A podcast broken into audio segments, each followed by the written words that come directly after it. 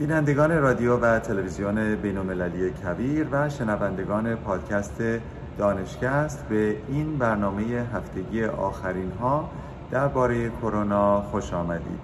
نظام الدین میساقی هستم و سپاسگزارم که با من هستید مثل هر هفته که آخرین ها رو که من گردآوری کردم با هم مرور بکنیم. امروز یک شنبه اول فروردین ماه 1400 مطابق با 21 مارچ 2021 هست. روز اول فروردین است و نوروز است و به پاس این نوروز امیدوار هستم که تراوت و تازگی این فصل در زندگی های ما هم ظاهر بشه و این نو به نو شدن ما رو هم منقلب بکنه. و همه عزیزان تبریک میگم و میرم سر اصل مطلب.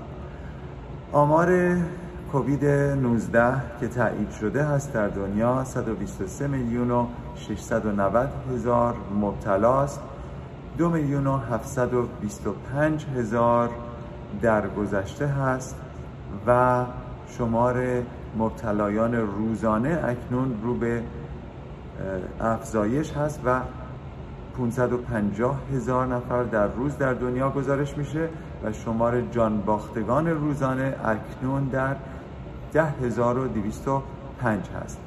در آمریکا این عدد برای مبتلایان تایید شده 30 میلیون و 490 هزار هست. تعداد درگذشتگان در آمریکا 555 هزار و تعداد مبتلایان روزانه 63 هزار و تعداد جانباختگان روزانه 1400 نفر هست. در ایران خودمون یک میلیون و 800 هزار مبتلای تایید شده تا کنون داشتیم. 62 هزار درگذشته داشتیم. 7500 عدد مبتلایان روزانه هست اکنون و 75 نفر مرگ و میر روزانه داریم. در آمریکا تعداد دوزهای واکسنی که تا کنون تزریق شده 121 میلیون هست. اما چون این واکسن ها در دو مرحله زده میشه 43 میلیون آمریکایی هستن که تا کنون هر دو تا دوز واکسنشون رو دریافت کردن و 35 میلیون هستن که فقط دوز اولشون رو دریافت کردن. اگر 43 میلیون و 35 میلیون رو با هم جمع بزنیم برای کسایی که یک یا دو دوز واکسن دریافت کردن میشه گفت که در آمریکا 23 درصد جمعیت تا کنون واکسن رو دریافت کردن. اما اگر برای کسانی که هر دو تا دوز رو دریافت کردن. بخوایم محاسبه بکنیم. فقط 13 درصد جمعیت آمریکا هست. در اخبار آمده بود که حدود دوازده ایالت تا کنون تمام محدودیت ها رو برداشتن و گفتن که تمام بزرگسالان تا از اول می قرار هست که بتونن دسترسی به واکسن داشته باشن. این در واقع در پی سیاست دولت رئیس جمهور بایدن هست که گفته بود تا آخر می دوست داره که اکثر بزرگسالان در آمریکا واکسن در دسترس داشته باشن و واکسینه بشن. و این اتفاق تا اول می خواهد افتاد در حداقل دوازده ایالت. ایالت های دیگر هم ممکنه که به اونها بپیوندند. خبر دیگر این هست که با اینکه تعداد واکسن ها همینطوری داره بیشتر میشه و محدودیت های سنی داره برداشته میشه و قبل از اون همه نگران کمبود واکسن بودن به نظر می‌رسه که در آمریکا به زودی قرار هست که تعداد واکسن ها فراوانیشون زیاد باشه و خیلی ها ممکنه که استیهاش داشته باشن. از دریافت واکسن به دلایل مختلف شخصی یا دلایلی که باور به متاسفانه تئوری کانسپیرسی یا توطعه دارن و فکر می‌کنن که این واکسن ها براشون مناسب نیست. اما این رو من همیشه گفتم که از نظر علمی این واکسن ها بسیار کارآمد هستند و عوارض واکسن ها به مراتب کمتر هست از عوارض بیمار شدن با بیماری کووید 19 پیش از این در مورد واکسن آسترازنکا آکسفورد صحبت کرده بودیم که در بسیاری از کشورهای اروپایی مکس در تزریق واکسن شده بود. به خاطر اینکه حدود سی نفر در جای جای اروپا خونلخته درشون ایجاد شده بود. معلوم نبود که این فقط یک همبستگی آماری است و یا اینکه یک علیتی بین واکسن آکسفورد و این خونلخته ها وجود داره و برای همین در اروپا European Medicine Agency که معادل FDA در آمریکا هست تحقیقش رو انجام داد و گفته که به نظرش نمی‌رسه که این واکسن دلیل این خونلختگی ها بوده و گفته که واکسن رو می‌تونید ادامه بدید تزریقش رو بعضی از کشورها شروع به تزریق دوباره واکسن کردن ولی بعضی هنوز این کار رو انجام ندادند.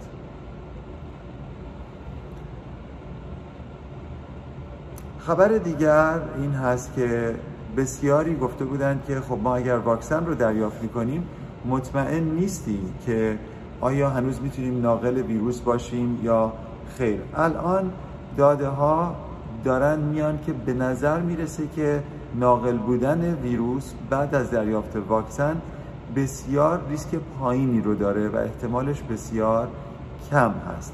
این که در ژورنال Clinical Infectious Disease چاپ شده بود در این مورد صحبت می‌کنه که میگه که کسانی که حداقل ده روز از واکسین شدنشون گذشته باشه 72 درصد ریسک این که در اونها بتونیم تست مثبت پی سی آر کووید 19 یا خود ویروس کرونا رو پیدا بکنیم پایین میاد و تقلیل پیدا می‌کنه. و این خب خبر خوبی هست برای اینکه به زودی کسانی که واکسینه شدن می‌تونن به طرف نرمالیزه کردن زندگی قدم بردارند CDC یعنی مرکز کنترل و پیشگیری بیماری خبر از پیدایش دو گونه جدید از این ویروس گونه های B 1427 و B 1429 در ایالت کالیفرنیا داده. و به نظر می‌رسه که این دو گونه هر دو حدود 20 درصد واگیردارتر هستند نسبت به ویروس کرونایی که ما می‌شناسیم. اطلاعات تکمیلی بیشتری در مورد اینها نیست و الان مورد تحقیق هست. ولی به نظر نمی‌رسه که این گونه ها می‌تونن به راحتی از ایمنی که از واکسن ایجاد شده فرار بکنند. که این خبر خوبی هست. خبر دیگر در مورد دوباره بیمار شدن توسط ویروس کرونا بود. اصولا این اتفاق کم انجام میشه و از نظر همه گیرشناسی دوباره بیمار شدن یعنی اینکه یک نفر دو بار کووید 19 رو بگیره احتمالش کم هست. اما مقداری هم بر اساس سن هست. یعنی اینکه میگن که حدودا کسانی که زیر 65 سال هستن 80 درصدشون احتمال اینکه در یک سال اول دوباره بگیرن ویروس کووید رو کمتر هست. ولی کسانی که بالای 65 سال هستند احتمال اینکه در یک سال اول بار دوم اگر در معرض ویروس قرار گرفتن بیماری کووید 19 رو بگیرن حدود 50 درصد هست. یعنی اینکه بر اساس سن به نظر می‌رسه که مانایی ایمنی می‌تونه کمتر و کمتر بشه کسانی که سنشون بالاتر هست ایمنیشون زودتر از بین میره و احتمال اینکه دوباره بیمار بشن و کووید 19 رو بگیرن مقداری بالاتر هست و این خودشی تیپ هست. فقط عدد 65 یک عدد جادویی نیست. اگر کسی سنش هر چقدر بالاتر باشه می‌تونه در این مسئله یقین داشته باشه که ایمنیش به اون صورت مانا نیست. اما این رو هم می‌دونیم که ایمنی که از واکسن مخصوصا دو بار واکسن زدن به وجود میاد حتما ماناتر هست از ایمنی که از خود ویروس مخصوصا بیماری خفیف به دست میاد. CDC همون مرکز پیشگیری و کنترل بیماری میگه که گونه انگلیسی به نظر می‌رسه که الان حدود سی درصد مبتلایان جدید کووید 19 در آمریکا رو داره تشکیل میده. گونه ای که در انگلیس به وجود آمده مقداری مشکلاتی در اونجا ایجاد کرده و به دلیل اینکه ما می‌دونیم که این گونه نه تنها واگیردارتر هست بلکه همینطور ممکن هست که این گونه مرگبارتر هم باشه. این یک مسئله که نسبت بهش باید بسیار حساس باشیم. این گونه که نام دیگرش B117 هست در آمریکا الان در حالت انتشار بسیار زیادی هست و توجه بهش داره زیاد میشه. اما این رو هم ما بر اساس داده های فایزر می‌دونیم که واکسن فایزر نسبت به این گونه انگلیسی جواب خواهد داد و ایمنی خوبی به دست میاره. این در مورد ویروس آفریقای جنوبی صادق نیست ولی در مورد ویروس انگلیسی صادق هست. کسانی که بیماری رو می‌گیرن دوره حاد رو میگذرونن و خوب میشن بسیاریشون عوارضی تا ماها تجربه خواهند کرد. این عزیزان میگن که وقتی که واکسن کووید 19 رو دریافت می‌کنن بسیاری از این عوارض بهتر میشن. این یکی دیگه از دلایلی هست که حتی اگر کسی کووید 19 رو گرفته باز هم باید واکسینه بشه برای اینکه کمک می‌کنه نه تنها برای اینکه ایمنی طولانی تری داشته باشه بلکه کمک می‌کنه که اگر عوارض دیگری مثلا عوارض عصبی داشته باشه اینها احتمال اینکه بهبود پیدا بکنن پس از واکسینه شدن بیشتر خواهد بود. ما می‌دونیم که یکی از بیماری های زمینه بسیار مهم در مورد کووید 19 چاقی بوده و می‌دونیم که چاقی در آمریکا شیوع بسیار زیادی داره و بسیاری از محققین میگن که تا حدود 75 درصد بزرگسالان در آمریکا حداقل یک بیماری زمینه یا یک ریسک دارند که ممکن هست بیماری کووید 19 رو به صورت شدیدتر تجربه بکنن. این بر اساس اطلاعاتی بود که CDC منتشر کرده بود. در این مورد اکنون صحبت کردم. یک بار دیگه میگم بر اساس داده هایی که هست به نظر می‌رسه که ویروس گونه انگلیسی B117 تا حدود 61 درصد مرگبارتر هست نسبت به ویروس اوریجینال کووید 19 و اینها در ژورنال نیچر چاپ شده بود که بسیار آمار هشدار دهنده است.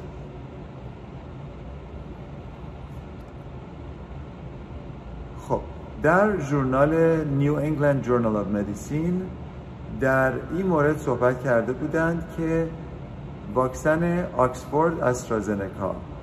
ممکن هست که ما رو به نسبت ویروس آفریقای جنوبی که B1357 B1351 هست در واقع محافظت نکنه. در این ژورنال نشون میدن که به این دلیل هست که کارایی این واکسن در آفریقای جنوبی به مراتب کمتر بود تا در جاهای دیگه که شیوع این گونه خاص آفریقای جنوبی در اونجاها وجود نداشته. در آفریقای جنوبی به طور خاص این واکسن الان مدت هاست که استفاده نمیشه به این دلیل که ویروس راهی پیدا کرده که از ایمنی ناشی از این واکسن بتونه فرار بکنه. به حال این خبر هشدار دهنده است. واکسن آکسفورد مشکل خون لختگیش مشکل بزرگی نیست و به نظر هم نمی‌رسه که 100 درصد ربطی به خود واکسن داشته باشه. ولی در مورد گونه آفریقای جنوبی می‌تونیم بگیم که ایمنی خوبی ایجاد نخواهد کرد و محافظت از بیماری شدید یا مرگومی متاسفانه به اون صورت نخواهد کرد.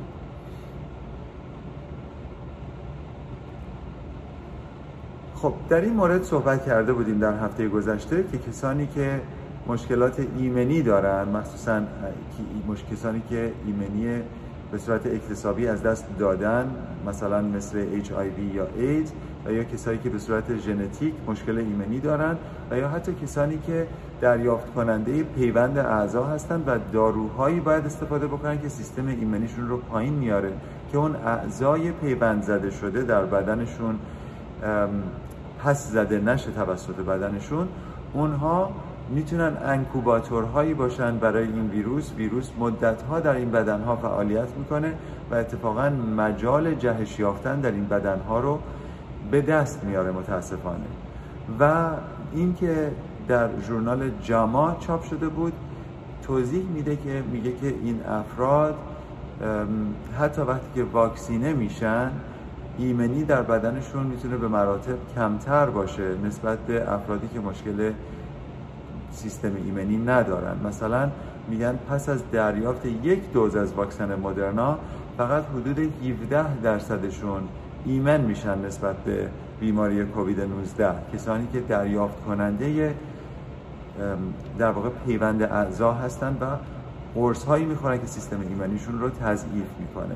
بر صورت این اشخاص شاید باید تعداد واکسن هاشون بیشتر باشه ولی به حال با اینکه ایمنی ناشی از واکسن در اینها کمتر هست اگر بیماری کووید 19 رو بگیرن چون این بیماری در اونها احتمال شدتش بسیار بالا هست حتما توصیه میشه که این گروه خاص واکسن رو دریافت بکنند و دوری نکنند از این واکسن. همینطور که طول عمر این پاندمی بیشتر میشه داده های بیشتری در دسترس قرار می‌گیره. داده هایی که الان در دسترس داریم این هست که کسانی هستند درصد پایینی از کسانی که کووید 19 رو پارسال در فروردین یا همین مارچ تجربه کردن درصدی هستند که هنوز یک سال پس از بهبودی از بیماری دارن عوارضی رو تجربه می‌کنن و معلوم نیست که این عوارض آیا به صورت دائم با اونها خواهد بود و یا اینکه در طول زمان تخفیف پیدا خواهد کرد و از بین خواهد رفت. دوباره یادآور این هست که بیماری کووید 19 مثل یک آنفلوانزای فصلی نیست یک بیماری بزرگی هست که مشکل مشکلات و عوارض طولانی مدت برای بیماران خواهد داشت. خبر دیگر این بود که واکسن مدرنا شروع کرده به تحقیق روی کودکان و حدود سه هزار کودک رو بهشون به صورت داوطلبانه واکسن رو زده و اونها رو داره مانیتور می‌کنه. از نظر ایمنی ایجاد شده و به نظر می‌رسه که تا ماهای آینده در این پروژه‌ای که کیدکوب نام داره حدود 3750 کودک دیگر هم اضافه بشه و قرار هست که تا ماهای آینده بدونیم که کارایی این واکسن اگر در کودکان هم خوب هست در کودکان هم بتونیم واکسن رو بزنیم. اکنون واکسن مدرنا فقط در 18 سال به بالا مورد تایید FDA در آمریکا هست. خبر دیگر این هست که کووید 19 در جوانانی که پیشینه آمریکای لاتین دارند احتمال اینکه به صورت شدیدتر تجربه بشه بیشتر هست و متاسفانه این همین گروه هستن که خیلی هم رغبتی به زدن واکسن ندارن درصد بالاتریشون به نسبت سفید پوستان و این یک مشکل بزرگی ایجاد می‌کنه در جمعیت افرادی که پیشینه آمریکای لاتین دارن. به عنوان مثال اگر که ما بین گروه سنی 35 تا 49 سال بخوایم برآورد بکنیم کسانی که پیشینه آمریکای لاتین داشتن پنج و نیم برابر ریسک داشتن نسبت به سفید پوستان از نظر مرگ و میر. و خب این عدد بسیار هشدار دهنده ای هست. این داده ها در National Academy of Sciences چاپ شده بود در فوریه. و فکر می‌کنم که باید استفاده بشه برای آموزش این گروه که از واکسن دوری نکنن و هرچه زودتر واکسن رو به خودشون و اعضای خانوادهشون تزریق بکنن. ما در مورد monoclonal antibodies یا پادتنهایی که در لابراتوار صحبت میشه و ضد این ویروس ممکنه که فعالیت داشته باشن بارها صحبت کردیم. اینها بیشتر داروهای تزریقی هست. و در این مورد داده هایی که به دست آمده این هست که داروی sarilumab که ضد interleukin 6 یکی از اون مواد شیمیایی که در بدن ایجاد میشه و ممکن هست که آغاز طوفان ایمنی رو در واقع بشارت بده. اون به نظر میاد که در بیمارانی که شدید کووید 19 رو دارن کمک چندانی نمی‌کنه. این داده ها در ژورنال لنست رسپیتوری مدیسین چاپ شده بود و توضیحی که میده این هست که کسایی که به صورت استاندارد دارن تحت مراقبت قرار می‌گیرن و یا کسانی که این داروی sarilumab رو دارن استفاده می‌کنن متاسفانه تغییر و تحولی در بهبودیشون ایجاد نمیشه. سازمان بهداشت جهانی واکسن جانسون و جانسون رو که با Janssen Pharmaceuticals در حال تولید هست رو مورد تایید قرار داد. این واکسن به طور خاص فقط یک بار تزریق میشه و از نظر لجستیک راحت تر هست از این نظر که در یخچال های معمولی می‌تونه نگهداری بشه و در جاهای دوردست که ممکنه امکانات برای یخچال ها یا فریزر های خیلی خاص و ویژه نداشته باشن راحتتر در دسترس قرار بگیره. خبر دیگر از فلوریدا آمد. می‌دونید که الان فصل بهار هست و بسیاری از دانشگاه ها و مدارس سپرینگ بریک دارند و در این تعطیلات بهاری بسیاری از دانشجویان رفته بودند در فلوریدا در میامی و بدون رعایت هیچ گونه محدودیتی با هم محشور بودند و شهردار میامی بیچ گفت که صدها نفر رو دستگیر کردن به خاطر اینکه این محدودیت ها رو رعایت نکردن و بسیاری از اونها ممکنه که با جریمه های سنگین مواجه بشن. در این فصل به خصوص که همه دوست دارن که فعالیت های اجتماعی بکنن یادآوری می‌کنم که فاصله گذاری ها ماسک گذاری ها هنوز به قوت خود باقی است تا به یک درصد زیادی از واکسینه شده ها در آمریکا برسیم. همین اخبار در مورد ایران هم صادقه. در تعطیلات نوروزی و دید و بازدیدهای نوروزی باید همه اینها مقداری تغییر درش ایجاد بشه که عزیزان متاسفانه مبتلا نشن به بیماری کووید 19 یکی از اتفاقاتی که در دوران پاندمیک افتاد این بود که ما سالها بود که تعداد کسانی که مصرف دخانیات و سیگار می‌کردن در آمریکا رو می‌دیدیم که سیر نزولی داره. متاسفانه در آمریکا در سالی که گذشت یک سیر سعودی برای اولین بار در سالها دیدیم که به نظر می‌رسه که به خاطر در واقع استرس و استراب زیادی که این پاندمی ایجاد کرده بسیاری از کسانی که می‌خواستن سیگار رو ترک بکنن نتونستن این کار رو بکنن و تعدادی جدید به زمره کسانی که مصرف دخانیات می‌کنن اضافه شده و این خب یک داده هشدار دهنده است که در North American Quitline Consortium Report چاپ شده بود که فکر کردم که با شما در میان بگذارم.